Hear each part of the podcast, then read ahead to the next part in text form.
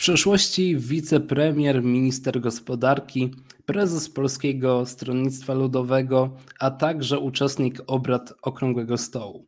Moim gościem jest Janusz Chociński, ja zaś nazywam się Jakub Tomczak i witam w politycznym throwbacku. Dzień, Dzień dobry. Na wstępie przypominam, iż tak jak zawsze jest możliwość zadawania pytań dla naszych gości. Zostaną one zadane na końcu. Myślę, że można już zaczynać przechodzić do tej merytorycznej części. Zaczniemy od. Zakładam, czasu... że ta końcówka to będą te artystyczne wrażenia, tak? I punktacja tak. będzie podwójna, merytoryczna. Wiadomo, polityk, szczególnie były, to jest 1-0. A i ta właśnie frywolność na koniec, pytający 6-0. Tak ja myślę. No, zacznę, postaramy się. Zacznę od czasów tak naprawdę najbardziej zmierzchłych. Mało słyszy się o pańskim udziale w obradach e, Okrągłego Stołu. E, tak więc moje pierwsze pytanie będzie dotyczyć właśnie tego wydarzenia. Jaka w ogóle była pańska rola podczas obrad Okrągłego Stołu?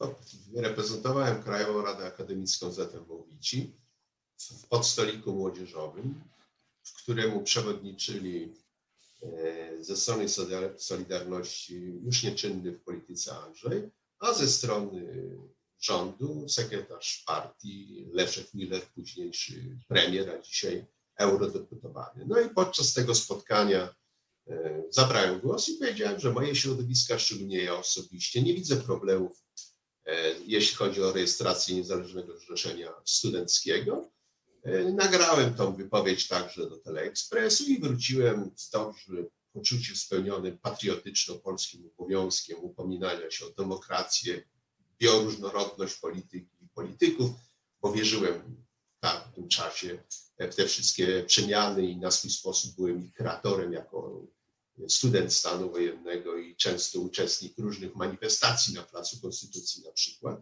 że pierwszy raz w życiu zobaczę siebie w telewizji. Jakie było moje zdumienie, kiedy w telewizji nie było, a organizacja dostała propozycję nie do odrzucenia, że jeśli nie zmienimy przedstawiciela przy spod stoliku młodzieżowym, to nie będą mieli finansowania budżetowego. No i w ten oto sposób zakończyła się moja przygoda z okrągłym stołem.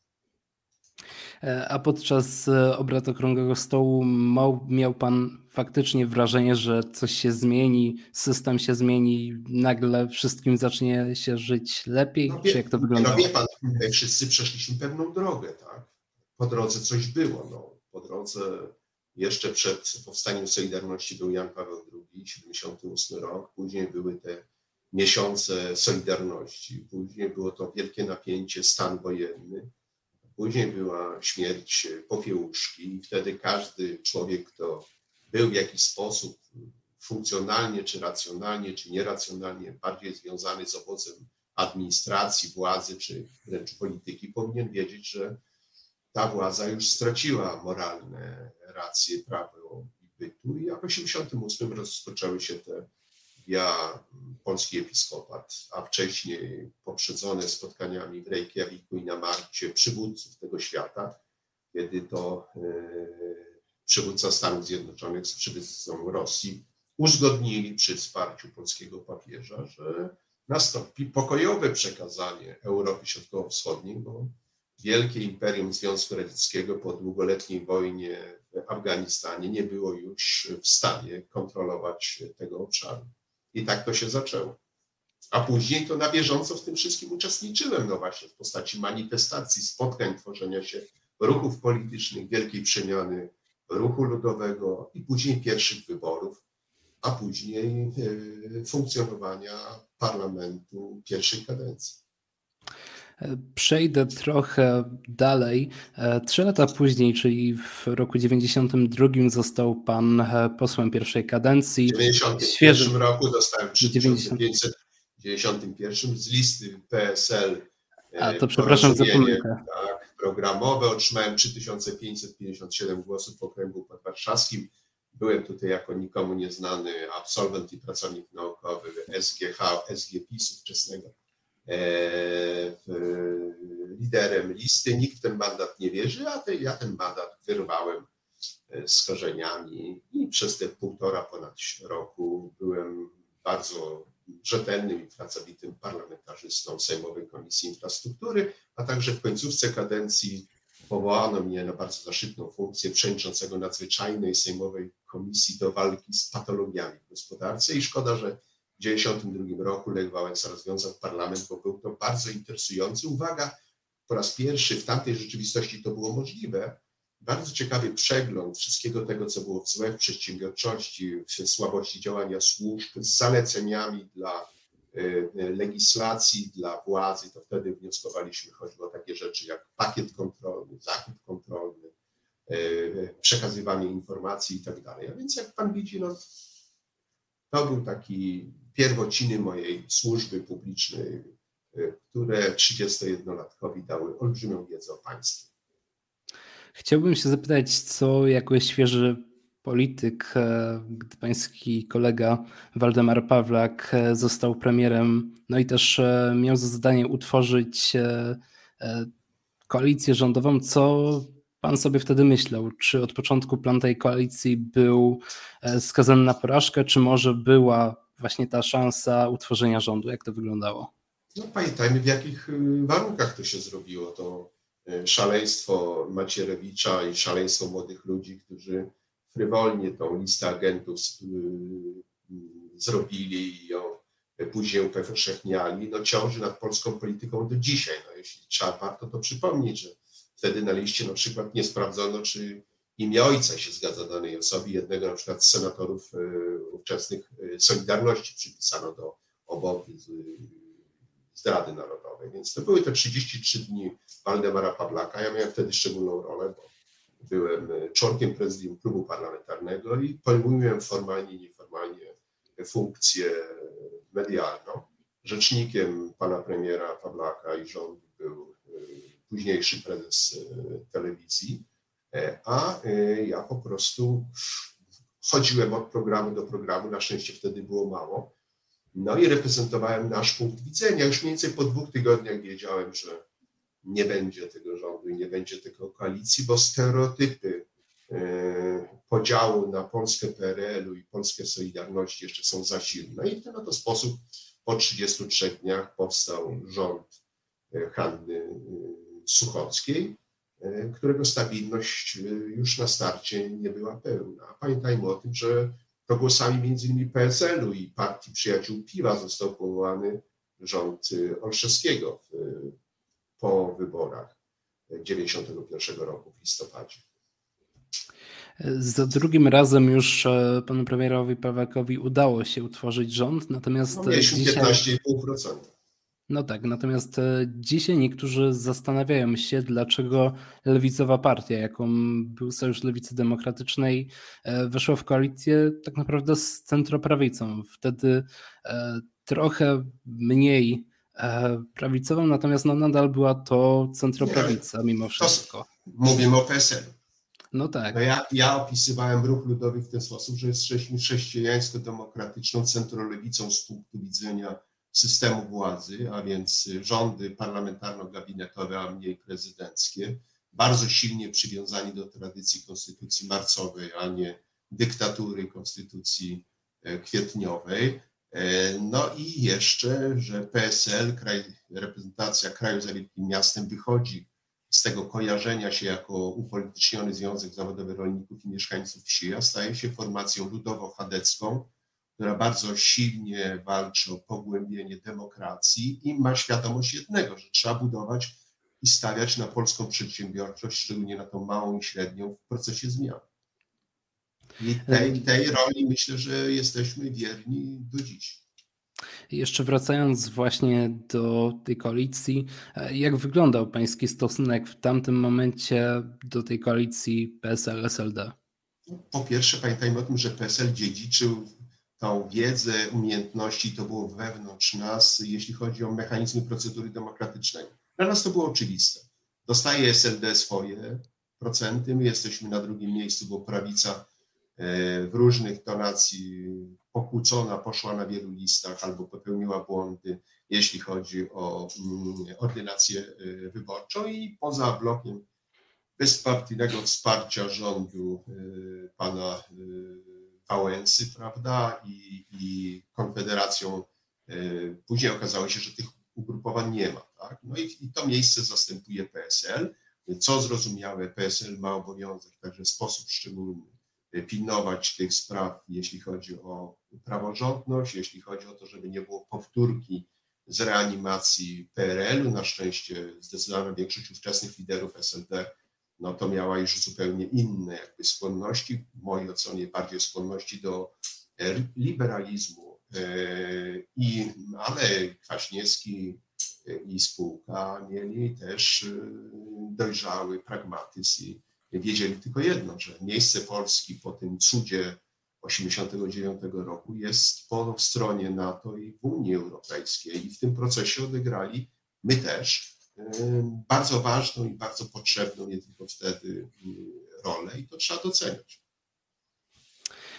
Jeszcze właśnie odnosząc się do rządu e, premiera Waldemara Pawlaka, w tym rządzie e, ministrem finansów został pan profesor Grzegorz Kołotko, e, tak. który jest... absolwent SGPiS-u, później Uniwersytet Warszawski, dzisiaj związany z Koźmińskim, znany globetrotter i autor fascynujących książek. Mieszkaniec nowej i licznej, tak jak Janusz Mieczyński. Znany jest również e, z krytyki e, planu Balcerowicza i chciałbym właśnie poznać pańskie poglądy na ten temat. Nie wiem, pana, czy... to Grzegorz e, w czasie formułowania, no, pamiętajmy o tym, że Balcerowicz był asystentem na SGPiS-ie i Grzegorz Kołotko także był doktorantem, asystentem na SGPiS-ie i w roku Solidarności 80-81 w życiu gospodarczym Grzegorz Kołotko był jednym z najpłodniejszych autorów, który no, rozprawiał się y, na bieżąco, szukał jakiegoś pomysłu na tą nową gospodarkę i tak dalej, a później w, po erze Balcerowicza był jego merytorycznym krytykiem. Ale proszę zwrócić uwagę, że pierwsze ugrupowanie bardzo szybko po wejściu, przecież to 1 stycznia był, 90, tak? Pierwsze ugrupowanie, które sformułowało program korekcyjny do programu pana mm, Balcerowicza, to było Polskie Stronnictwo Ludowe, a tam ja byłem w politycznej funkcji skarbnika, odpowiadałem między innymi za budowę, bieżącą analizę programów ekonomicznych i mój debiut jest gdzieś tam w internecie do odszukania.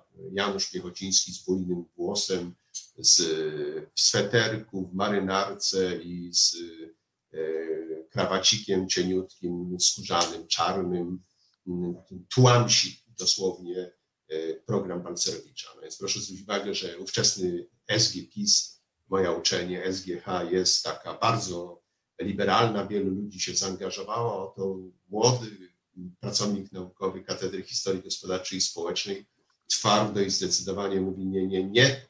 Na przykład y, nie oszczędzałem zupełnie pomysłu, żeby demonopolizować związki spółdzielcze, no bo to przygotowało wielką ekspansję dla międzynarodowego handlu na polski teren i osłabiło znacząco na kilkanaście lat potencjał budowy polskiego handlu. E, czyli reforma profesora Balcerowicza nie była jedynym wyjściem. Nie, ale wie pan, im dalej od tego, no to też trzeba mieć świadomość. Ja mam tą odwagę, że ponieważ wtedy byłem twardym krytykiem, więc nikt, nie muszę się przymil, nie muszę się, nie, nie przymilałem się Balcerowiczowi i wskazywałem na jego błędy. Trzeba, trzeba też pamiętać, że ja byłem naprawdę 91, 97, no obok y, Marka Borowskiego, pani Ziółkowskiej, w pracach parlamentarnych, na styku rządu, no z takim jednym z ciekawszych, aktywniejszych młodego pokolenia, nie tylko polityków, ale ekonomistów. Tam gdzieś takie oceny chodziły, że na Komisji Budżetu i Finansów to warto słuchać. I tu podały nazwisko i obserwować. No i jeżeli minister finansów reprezentujący budżet, czy wiceminister finansów w czasie obrad nie, nie zmusza Piechocińskiego do zastanawiania się, to znaczy, że mówi prawdę. Jak Piechociński przerywa analizę tony papieru, która leży od niego w czasie tego posiedzenia, weryfikacji i tak dalej, to znaczy, że złapał wiceministra na jakimś teoretycznym bełkocie albo mówiłem nieprawdy. Nie było łatwo, to też pamiętajmy o tym, że y, nie tak łatwo nigdy się SLD nie pogodziło, że nie ma premiera w 1993 roku, że ten proces później trwał. Waldek Pawlak zagrał na takiego wabank, zaproponował zmiany, no i, i chciał aby to nie Kwaśniewski był premierem. I ku zdumieniu swoim Kwaśniewski kupił pomysł na Cimoszewicza zostanę nadal przy rządzie pana premiera Pawlaka. E, rząd PSL, SLD oficjalnie rozpadł się rzekomo przez e, sprzeczność stanowisk partii e, w kwestii winiet. Ale Ostatnio... zaraz, zaraz, moment, no to już przeskoczyliśmy do lat 2001-2005. No tak. No, no do druga, tak. Dlaczego? Bo kwestia winiet to wiadomo. Janusz no tak, natomiast... przewodniczący Sejmowej Komisji Infrastruktury, która w ciągu czterech lat bardzo intensywnej pracy przyjęła 186 ustaw wprowadzających do polskiego transportu, kolei, gospodarki morskiej, telekomunikacji, poczty, prawo unijne. Jestem autorem e, całościowej ustawy prawo telekomunikacyjne, która e, bardzo dobrze służy z niewielkimi korektami wynikającymi tylko ze zmian prawa europejskiego czy technologii, służy dobrze do dzisiaj, więc y, skąd się tam to wzięło? No, tam to się wzięło, że rząd przyszedł z bardzo niedopracowanym y, rozwiązaniem, które y, miało także przede wszystkim aspekt fiskalny. No tak, to był powód, dlaczego nie, nie znalazło się poparcie dla tego rozwiązania. Takie no tak, procesy natomiast... trzeba bardzo starannie przygotowywać. A nie rozmawianie jeszcze do tego ze swoim koalicjentem, zakładanie, że mamy premiera, mamy prezydenta i na drzewo chłopaki, no to jest potężny błąd. No. I właśnie mówi się o tym, że to te winiety były tak naprawdę powodem rozpadu rządu, natomiast gościłem ostatnio dwa miesiące temu e, byłego ministra przemysłu i handlu, no i też e, później ministra infrastruktury, o ile się nie mylę, pana Marka Pola. E, no i on temu zaprzeczył. Powiedział, że tak naprawdę oficjalnym nieoficjalnym powodem była kwestia stanowisk w ministerstwach i chciałbym o to zapytać. Nie, nie, to, to jakby, jakby koalicje się rozchodziły o, o ministerstwa. Nie, po prostu po wyborach prezydenckich. Czyli to była, to była kwestia tej tak, jednej sprzeczności, tak? No, pamiętajmy o tym, że y, inna jest sytuacja koalicji 93-97, szczególnie 95, no bo wtedy mamy prezydenta Wałęsę. E, mamy nierozwiązane problemy konstytucyjne, gdzie PSL z Unią Pracy postawił na swoje i wiele zapisów konstytucyjnych jest bardzo przyjaznych obywatelom także od strony gwarancji socjalnych. Uwaga, mówimy, kiedy SLD ma głos stanowiący w tej sprawie, tak? czyli my umieliśmy się tutaj stawiać. Po drugie, no zawsze wtedy mm, mówiło się o tym wręcz, że może Pawlak, może PSL zagrać z Wałęsą przeciwko e, SLD.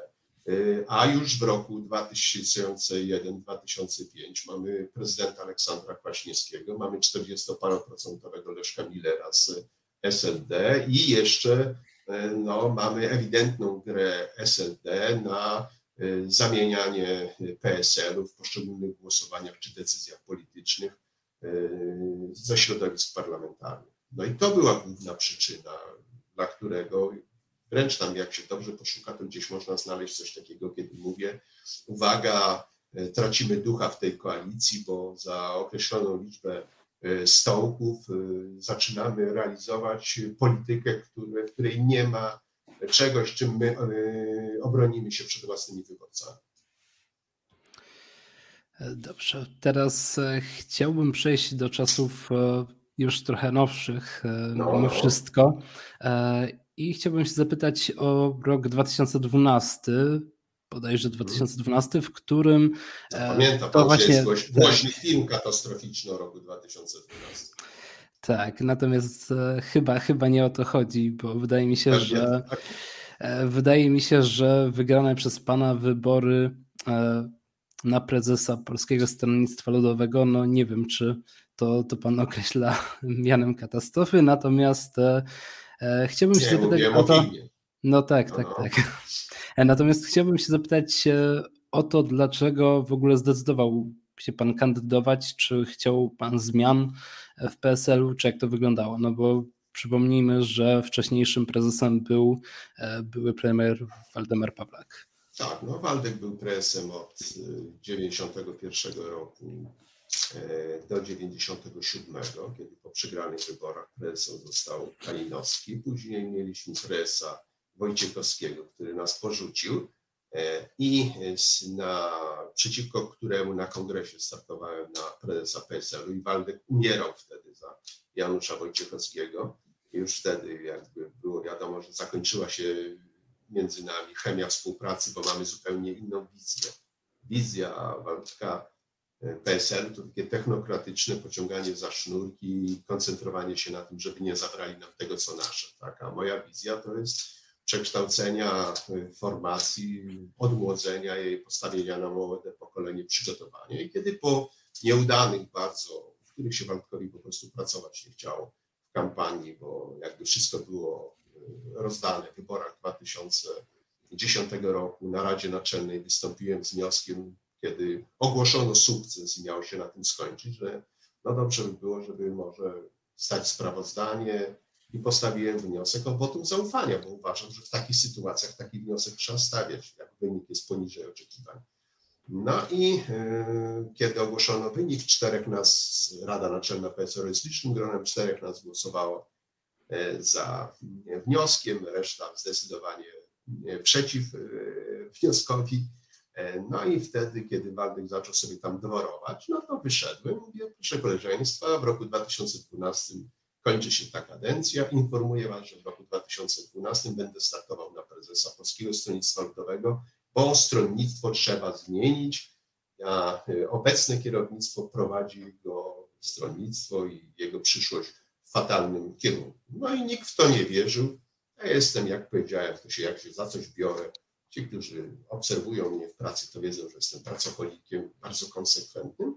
No to uruchomiliśmy olbrzymią pracę. Odwiedziłem 15, osobiście 15 z 16 zjazdów wojewódzkich, stworzyliśmy bloga na bieżąco komunikującego, stworzyliśmy system informatyczny, informowania o wszelkich moich działaniach, pomysłach itd. Tak no i wchodząc na salę, wszyscy myśleli, że to jest bajanie ambitnego faceta, wchodząc na salę kongresu na torze wyścigów kolarskich w Pruszkowie 17 listopada 2012 mm, roku, mówiłem, że mam 150 głosów przewagi, że będę na, w czasie obrad, ponieważ władza, organizator kongresu ma zawsze przewagę, będę te głosy tracił, ale 10-15 głosów y, będzie na moją korzyść. No było tych głosów 17 listopada 17, pięć razy liczono wszystkie głosy, e, no i bardzo szybko przyszła informacja, że Waldek e, przegrał.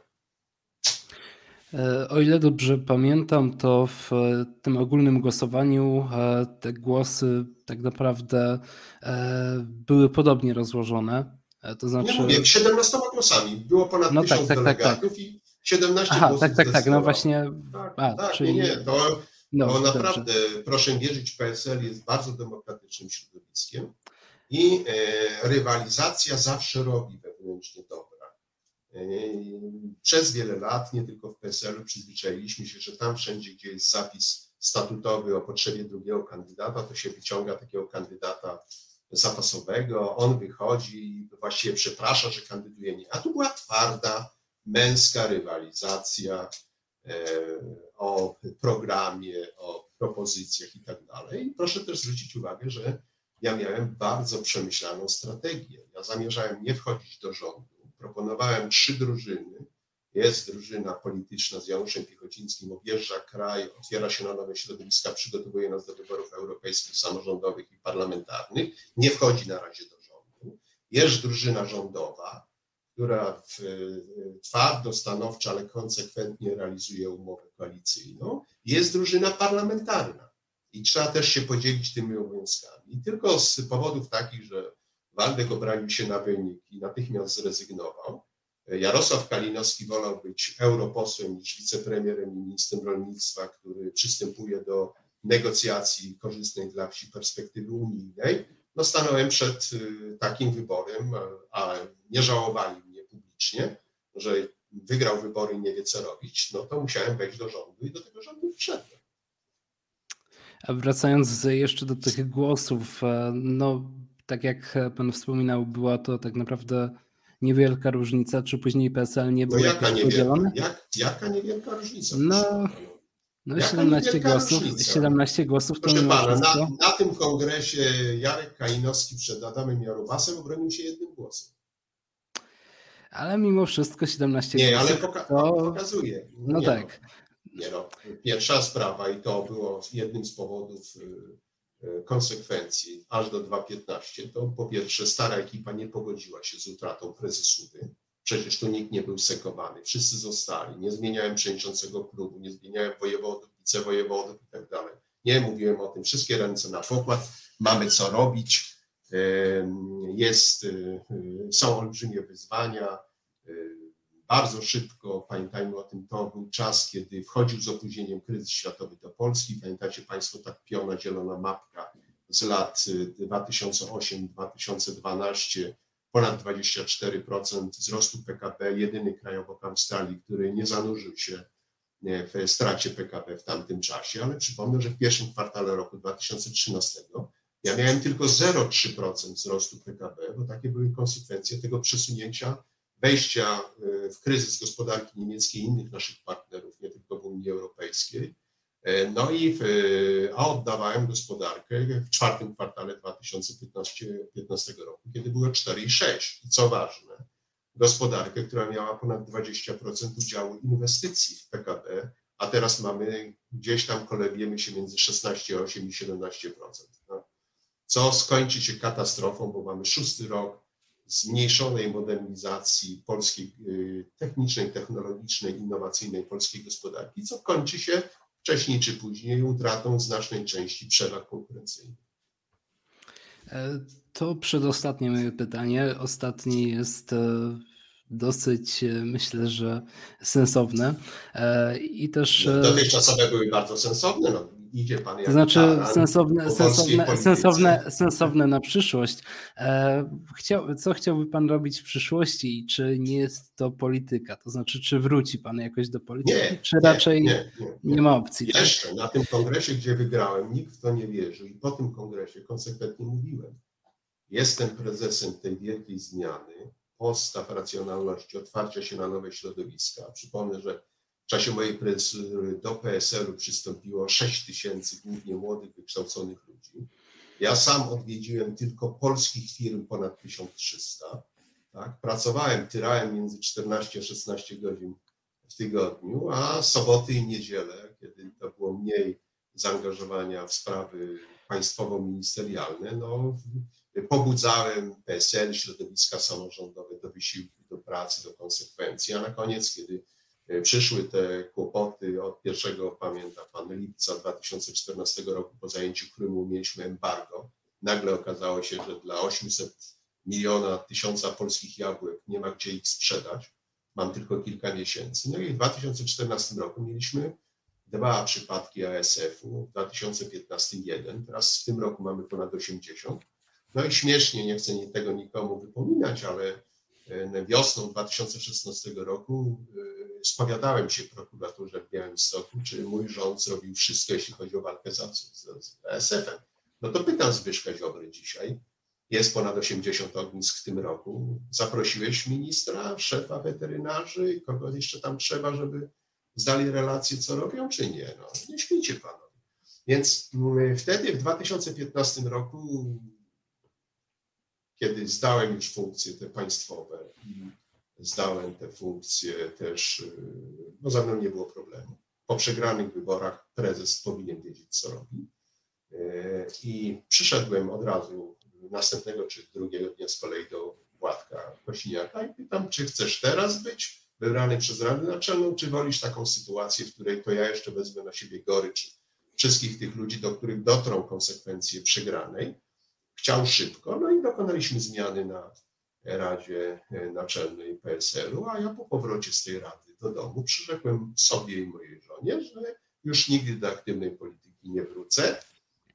No, chyba, że żona zwolni mnie z tej deklaracji i informuje, że od roku 2015 nie startuję w żadnych wyborach, łącznie z europejskimi czy samorządowymi, ale informuję też, że w dalszym ciągu jestem aktywnym i odpowiedzialnym członkiem Polskiego Stronnictwa Ludowego, Funkcjonuję w organizacji gminnej Lesznowola pod Warszawą organizacji powiatowej piaseczyńskiej i zbliża się do końca moja kadencja w zarządzie w zarządzie wojewódzkim PSL Mazowsze. Ale już do polityki nie wrócę w tej roli z prostego powodu. Po pierwsze, źle bym się tam czuł. Otóż proszę sobie wyobrazić, że w 2001-2005 byliśmy w stanie z ówczesną opozycją, której byli wiceprzewodniczącym komisji, był Krzysiek Tchórzewski odpowiedzialny za e, budownictwo i pan Andrzej Adamczyk odpowiedzialny za e, drogownictwo, tak, ja byłem przewodniczącym. Byliśmy w stanie uzgodnić, że jest dla poprawy ruchu drogowego potrzebne przeprowadzenie niepopularnej bo idącej pod prąd tak zwanym tendencjom wolnościowym ustawy o mm, całodobowym światłach mijania. Ja poprosiłem Krzyśka, żeby to on był reprezentantem Sejmowej Komisji w debacie i ten projekt reprezentował. Krzysiek to podjął i uwaga, dzięki temu to nie było przedmiotem starcia politycznego. Dzisiaj, jak pan wie, jest to wszystko niemożliwe. Po drugie, wszystkich, którzy się czają do polityki i tak dalej, to zachęcam, żeby sobie przejrzeć protokoły posiedzeń Komisji Infrastruktury z lat 2001-2005 czy 2007-2012 i zobaczyć, ile, jak były przygotowane, jakie były poruszane tematy. No ja rocznie robiłem nawet i po 30-40 ZOPI, Zespoły Opinii Projektów Inwestycyjnych, czy kopii komisje przy Generalnej Dyrekcji, czy Okręgowej Dyrekcji na Mazowszu, po to, żeby jako przewodniczący, a później wiceprzewodniczący Komisji infrastruktury mieć wiedzę na poziomie eksperta, proszę pana. No przecież ja nie byłem ekspertem od polskiego kolejnictwa. Ja się tego kolejnictwa na pamięć nauczyłem.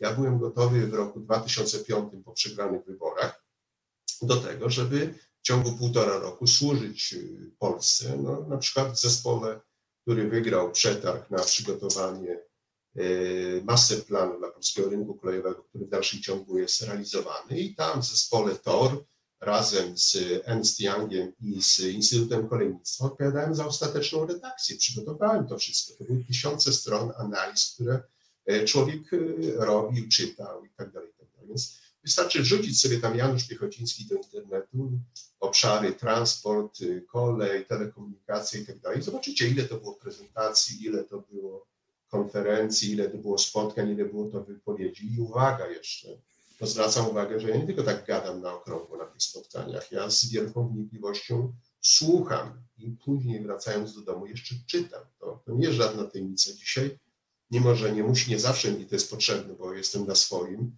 e, w konsultingu, e, a społecznie kieruję Izbą Przemysłowo-Handlową Polska-Azja. Ja w dalszym ciągu pracuję na kilkudziesięciu newsletterach najważniejszej gospodarki światowej, sektorowych, branżowych, Komisji Europejskiej i tak.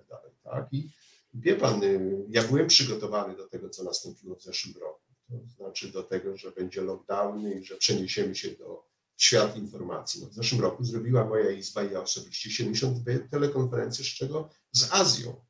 42, tak, otwierałem targi i tak dalej. Dzisiaj robimy, wystarczy popatrzeć na moje prezentacje z Frachtu 21, debatę, która jest w internecie. Z powodów zdrowotnych nie byłem na ostatnim spotkaniu w Poznaniu, ale prezentację przygotowałem. Prezentacja została ludziom udostępniona. Średnio dostaję dziennie 250-600 maili, na które odpowiadam. Tak? Więc, więc to po prostu, ale to wynika między innymi z tego, że, że nie odmawiam ludziom i dlatego też i panu nie odmawiam. Dlaczego? Dlatego, że uwielbiam e, bezpłatnie w Warszawie i pod Warszawą, trochę teren mi trudniej wyciągnąć, bo więcej czasu to zajmuje, mieć wykłady czy spotkania z młodzieżą akademicką. Więc znowu, jak pan prześledzi ileś tam organizacji, stowarzyszeń studenckich, to pan zobaczy, że prawie w każdym, które się do mnie zwróciło, to tam byłem, prezentowałem. Później jeszcze poszliśmy na kawę pogadać, no bo widzę te ciekawe młode talenty, którym z Gredowie, czytaj Fred Flintstone Piechociński, powinni pomagać. Nie po to, żeby narzucać swoje wizje, swoje myślenie, ale by pobudzać do myślenia i działania. I tutaj już przejdziemy do pytań od naszych widzów.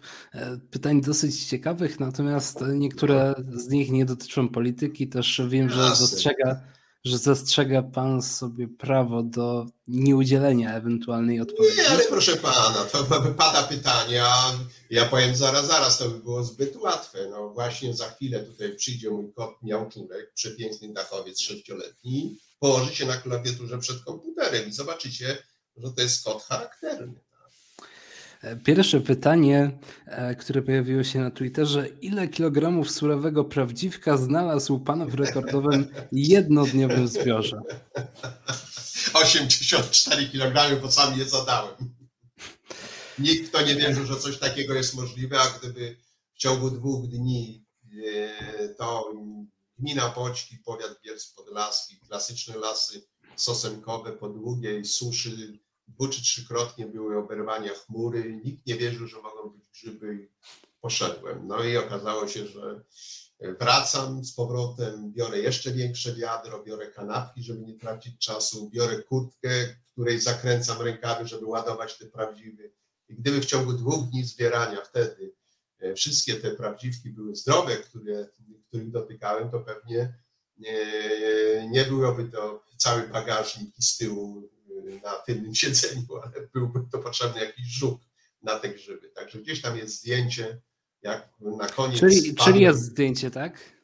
Wpadłem do e, lasu i siostrze urwałem takiego prawdziwka i u niej na pięknym prawniku jest zrobione takie zdjęcie i ta góra prawdziwków ma blisko metr wysokości. I tutaj kolejny... Ja wiem, zebrać to zebrać, ale później co z tym zrobić? Więc w drodze powrotnej ja wyszukiwałem wszystkich znajomych, wpadałem, zostawiałem po wiaderku.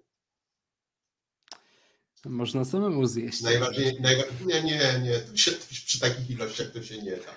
Aha, jutro jest przecież y, y, grzybobranie długosiodło. Ja niestety nie mogę po tym zabiegu medycznym jeszcze chodzić po lesie, zbierać, schylać się, ale zapraszam, bo jest to świetne miejsce, organizuje to samorząd y, gminy, organizuje Stasiej Jastrzębski Wójt, organizuje to samorząd powiatowy, organizuje to Okręgowa Dyrekcja Lasów Państwowych w Wyszkowie.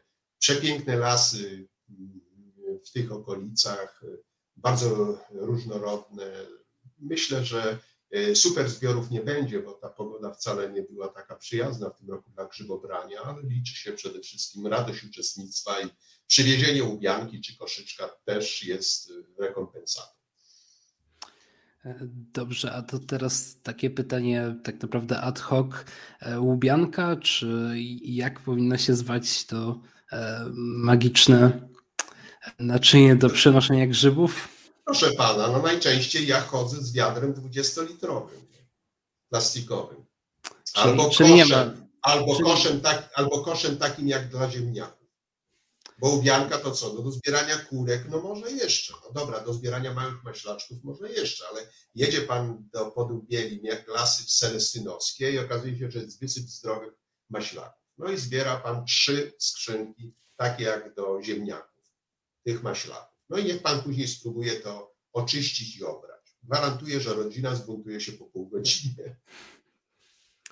Kolejne pytanie od e, pani Moniki. Jak się miewa miałczur? On już był no, wspominany. No, nie, natomiast... no to jest, poprzedni mój kotek to był przepięknej jakości też dachowiec, e, rudy pręgowany. Niestety zginął tragicznie, bo przejechał go samochód i dostałem w darze na 55. urodziny kota, który przyjechał do mnie w opakowaniu po termomiksie. No i córka go przywiozła, przyjechał Pendolino no i daje mi ten prezent i mówi, tatusiu, tutaj masz termomix, będziesz sobie gotował. No to sobie pomyślałem, mój Boże, do czego to doszło. Ja tutaj 55 lat mam, a ona mi daje termomix jeszcze, ja mam sobie gotować i tak dalej. Więc nie bardzo rwałem się, żeby ten termomix obejrzeć. No ale córka jeszcze raz poprosiła, otworzyłem. Kocie, które było uśpione na czas podróży, otworzyło oczy i przeraźliwie miałknęło. Stąd nazwa miałczur bo on e, jest także przez córkę e, nazywany Henrykiem i to jest bardzo ciekawe, że kiedy była misja tego łazika na Marsa, no to można było się zgłaszać. No i zgłosiliśmy kota miałczura jako miałczur Henryk i jest wśród tej poszukującej naszych odpowiedników na Marsie społeczności w katalogu tego, tego łazika. Przesympatyczne kocie, Dziękuję za pozdrowienia. E, dzisiaj też był w wyjątkowej mm, formie. uwielbia rano i to jest najpiękniejszy dla niego dzień, kiedy dostaje swoją porcję uśrednioną wątróbki świeżej, drobiowej. Po jej zjedzeniu kocha wszystkich przez pół dnia. I kolejne ważne pytanie, tak mi się wydaje, że ważne, każdy jest oczywiście ważny, jednak e, tutaj zostało zadane pytanie, skąd pan bierze te wszystkie statystyki i czy pan to wszystko pamięta?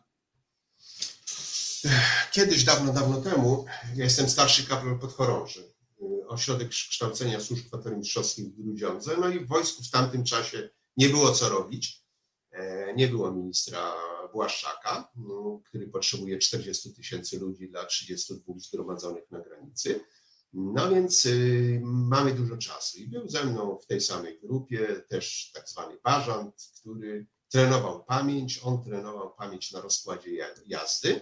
Na przykład w ramach weryfikacji tego ja mu zadałem pytanie, jest piątek, 7.30, y, stawiasz się na dworcu w y, Rzeszowie jak najszybciej do tego Szczecina. I on potrafił, no, wyobrażacie sobie, jak gruby jest rozkład jazdy. I okazało się, że on potrafił na niewielkim poziomie błędu to zrobić. Więc ja zacząłem pracować drugim obok żołnierza wolności i trybuny ludu egzemplarzem i rozkładu jazdy pociągów ówczesnych PKP. To był rocznik statystyczny GUS-u. W związku z tym, jako ekonomista, poświęciłem się, zacząłem trenować w wojsku przez cały rok pamięć na roczniku statystycznym GUS-u. Doszedłem do tego, że jak jestem w formie, jestem wypoczęty, to do 10, 8-10 stron y, licznych danych statystycznych y, po przecinku jestem w stanie otworzyć 90-94 bezbłędnie. Tak? Ale to wymaga niesamowitego skupienia. I, kiedy mi się to przydało najbardziej? No, kiedy bardzo rano przyjeżdżali po mnie oficerowie Bogu jechaliśmy w Polskę na spotkania, no to miałem na tylnym siedzeniu cały zestaw teczek opisujących każde spotkanie, każdą firmę, każdy problem, każde wydarzenie. No i najważniejsze to było, żeby y, być na bieżąco aktualnym. No i moi pracownicy ministerstwie byli zdziwieni, no bo nagle się okazało, że szefunio odzywa przed oblicze człowieka, który miał przygotować materiały o współpracy z Kazachstanem. Zrobił kopię i klej z podobnego materiału sprzed pół roku, a tu mu wicepremier wygarnął z głowy 30-40 bardzo ważnych danych statystycznych, które wydarzyły się w ostatnich dwóch miesiącach. A dlaczego? No bo ja czytałem biuletyny rządu e, kazachskiego po rosyjsku. Tak. Także, że no dzisiaj właśnie też y, no w ramach tych obowiązków Polska-Azja, no to y, osiąga się dzięki temu też wielkie sukcesy. Nie ukrywam, że mam bardzo dużo korespondencji na przykład z przyjazną Koreą, zapowiadam kolejną falę nowych inwestycji koreańskich w sektorze elektromobility i szerzej.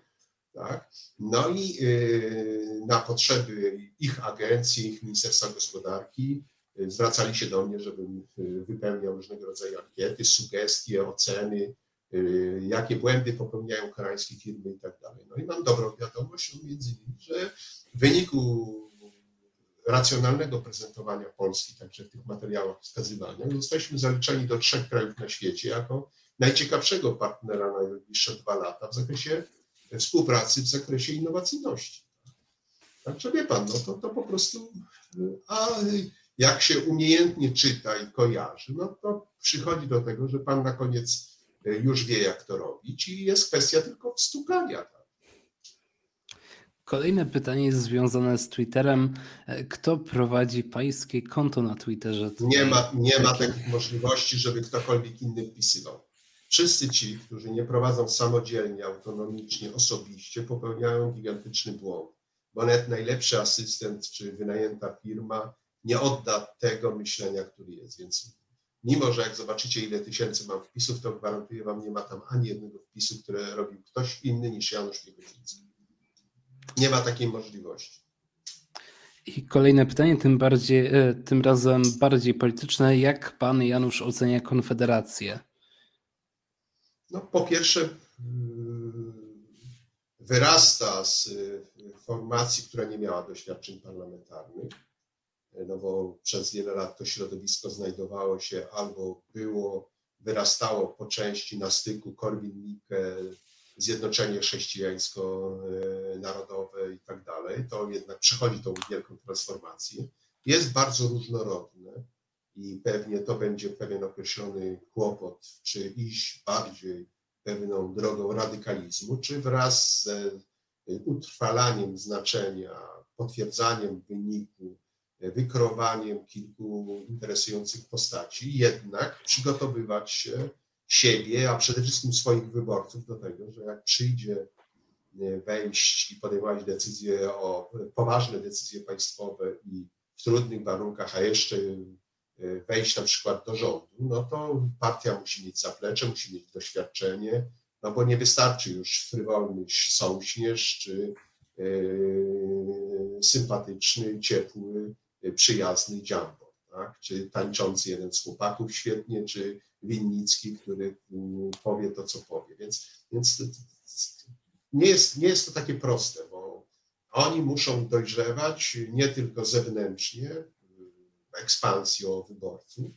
No, trzeba pamiętać o tym, że Jarek Kaczyński stosuje prostą praktykę i PiS stoczył się na pozycje skrajnie ZHN-owskie, tak to umownie nazwijmy, i chciałby z wielką chęcią zająć także, tak jak Orban, zająć miejsce Konfederacji tak zwane trzyma się twardej e, ściany, e, no ale to spowodowało, że jakby polska polityka dodatkowo się z racją, z, z, populistycznie zradykalizowała, no i trzeba zapomnieć, nie zapomnieć o tym, że jednak znaczna część polskich wyborców głosuje nie tylko w emocjach chęci wychodzenia na drogi, nie tylko w proteście czy w systemie. My jesteśmy za wolnością.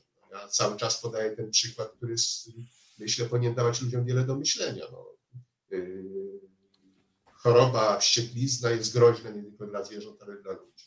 Jeśli masz, posiadasz niezaszczepionego psiaka, płacisz 500 zł. Tak? A teraz okazuje się, że choroba COVID nie jest groźna dla ludzi, bo nie musisz się szczepić. Tak? No więc y, tego typu dylematów, tego typu kwestii będzie bardzo dużo. Y, iluś ludzi przeszło z tego środowiska także pierwociny miał w Parlamencie Europejskim. Tam też widzieli różnych skrajnych, skrajne wypowiedzi, skrajnych ludzi, którzy y, uczą się istnieć w polityce poprzez to, że, że musi trochę piwa takiego burzliwego się wylać. Tak? A ja ciągle mówię, że nam potrzeba jest także w życiu partyjnym no, tej wielkiego wysiłku wewnątrzpartyjnego, y, nauki, kształcenia, budowania profesjonalizmu, racjonalności. I szczególnie w nowych ugrupowaniach ten proces nie jest łatwy. Planowałem, aby to przedtem zadane pytanie było pytaniem ostatnim, natomiast jeszcze pojawiły się dwa pytania e, i na czacie, i e, tutaj w wiadomościach. E, pierwsze pytanie to, jaką opinię ma Pan na temat sensu zakazu handlu w niedzielę? Czy może być on dobry dla gospodarki w jakiejkolwiek formie? No, po pierwsze, z tej chwili to już mamy zupełnie pomylenie z poplątaniem, bo wyszło na to, że każdy może handlować, jak będzie udawał, że jest placówką kurierską czy pocztową. Więc to jest po prostu kuriozum, które jakby się wymyka spod kontroli. Po drugie, e, to są jednak e, potężne straty e, w wielu miejscach. Nawet sobie tego nie uzmysławiamy. Wolałbym takie rozwiązanie, w którym pracujący w handlu mają zagwarantowane dwie, trzy wolne niedziele. Po prostu. Najwyżej raz w miesiącu jak wypadnie twój dyżur, to pracujesz. No to w jakiś sposób rozwiązalibyśmy wszystkie problemy. No i trzecia sprawa, zwracam uwagę, że my jesteśmy narodem, który tyra. Nie tylko lekarze, pielęgniarki, nie tylko ratownicy pracują de facto na kilku etatach. No więc jeżeli pielęgniarka zarobiła 12 tysięcy brutto, to musi na trzech etatach pracować. No takie są dzisiaj realia. No to, ale też są potrzeby życia i tak dalej. To nie chodzi o to, żeby w niedzielę zamiast mszy włóczyć się po centrum handlowym. Naprawdę, to, to, to doszliśmy do jakiegoś y, zaskakującego y, kuriozum, więc ja jestem, tylko problem polega na czymś innym. No, problem polega na tym, że nie ma przestrzeni w ogóle i to też nie odrzuca od dzisiejszej polityki. Nie ma przestrzeni do mądrej, spokojnej dyskusji, tak?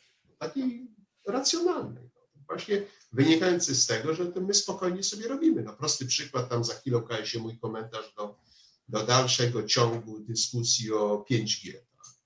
My to sprowadziliśmy do dyskusji, od kogo kupimy, a od kogo nie możemy kupić samą technologię. Trwa to już jakiś dłuższy czas. Wymieniliśmy w międzyczasie szefa regulacji. 5G buduje się polskie w oparciu o działania firm. No a zapominamy o tym, że inni z wielką systematycznością przyspieszyli.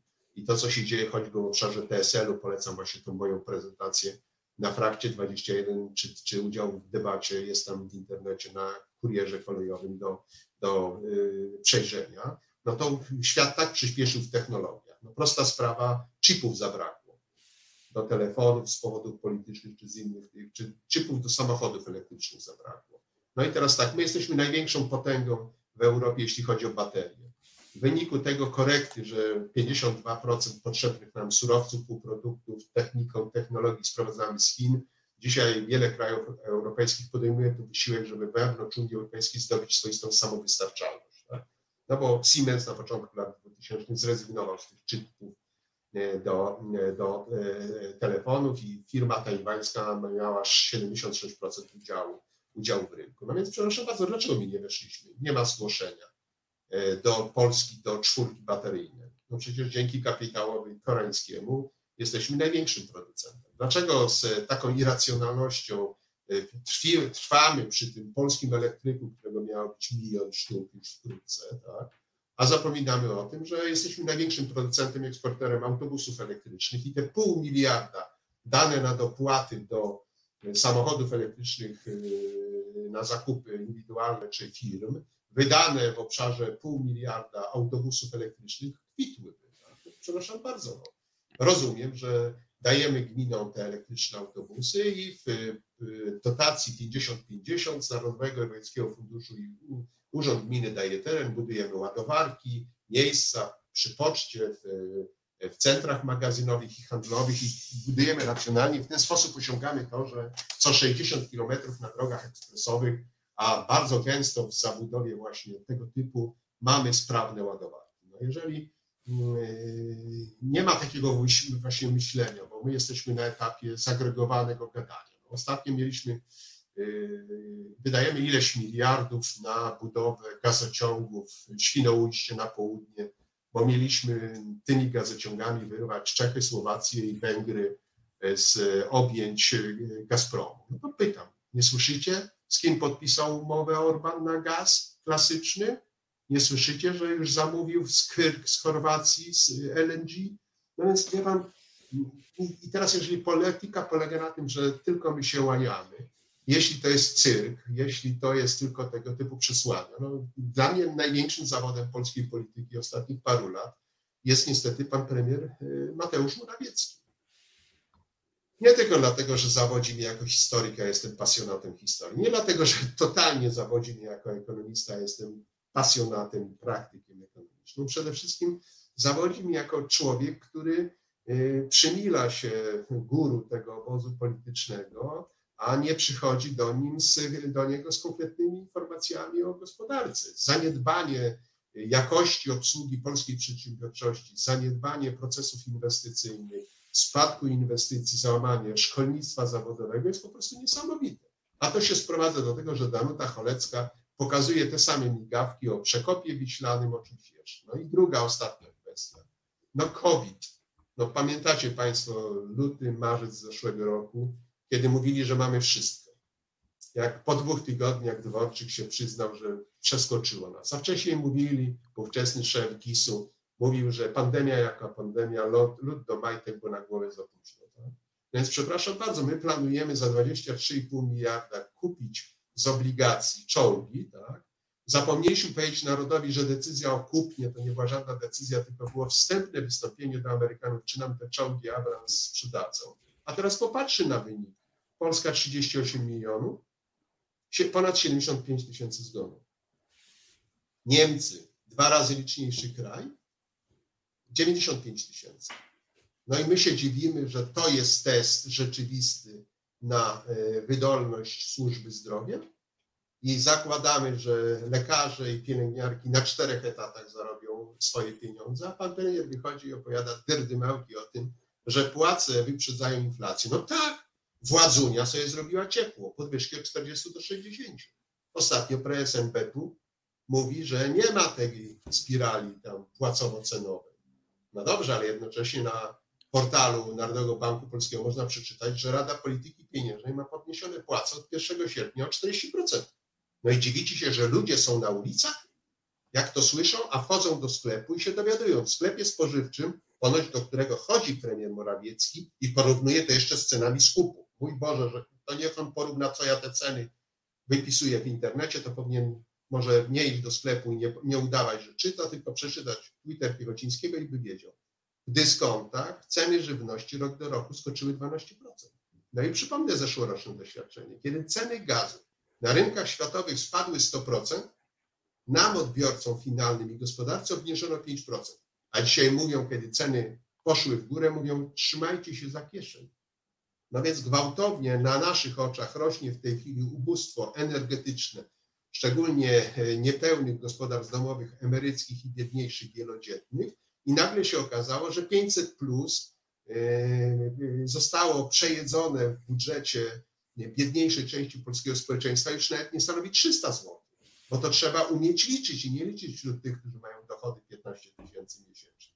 Więc to jest też powód y, mojego wnerwienia, tak to powiem, kiedy y, nagle okazuje się, że żeby coś powiedzieć o bezpieczeństwie granicy, to musi stać 150 żołnierzy, a ja zmieniam marynareczki do uniformów wojskowych.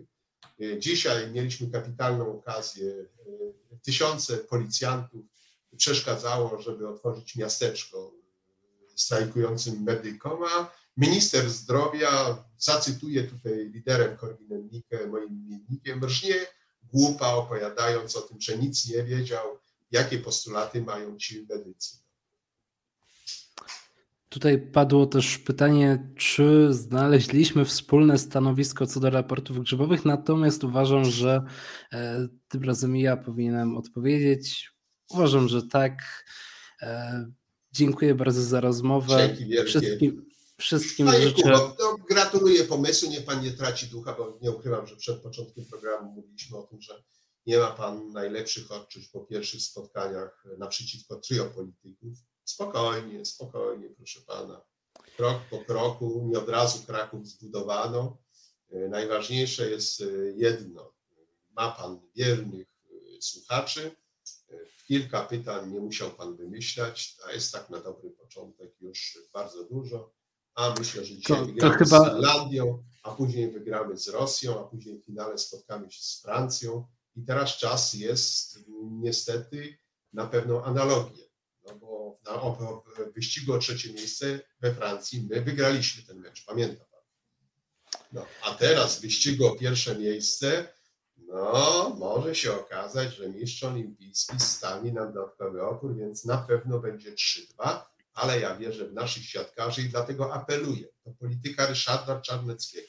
Chłopie, odpuść sobie funkcję przewodniczącego Polskiego Związku Piłki Siatkowej, bo skrzywdzisz tą dyscyplinę. Nie czas, nie miejsce. To ja się wtrącę, wtrącę się na chwilę. Wtrącę się na chwilę i powiem no. tylko do naszych widzów. E, jutro pan europoseł będzie u nas w programie Młodzież vs. Politycy, więc może ktoś takie tak, pytanie tak, zada. Nie, pan mu przekaże, my się znamy tyle lat, chodzimy na wielu meczach się siatkarskich, także spotkaliśmy, choćby Politechniki Warszawskiej, czy później e, kolejnych odmian nazwy mojego klubu siatkarskiego. To niech pan mu przekaże ode mnie apel. Rysiu, nie zepsuj siatki, nie startuj na prezesa Polskiego Związku Piłki Siatkowej. Jeszcze raz dziękuję za rozmowę. I naszych, I naszych widzów zapraszam do poniedziałkowej rozmowy z premierem Waldemarem Pawlakiem o godzinie 20. Do usłyszenia.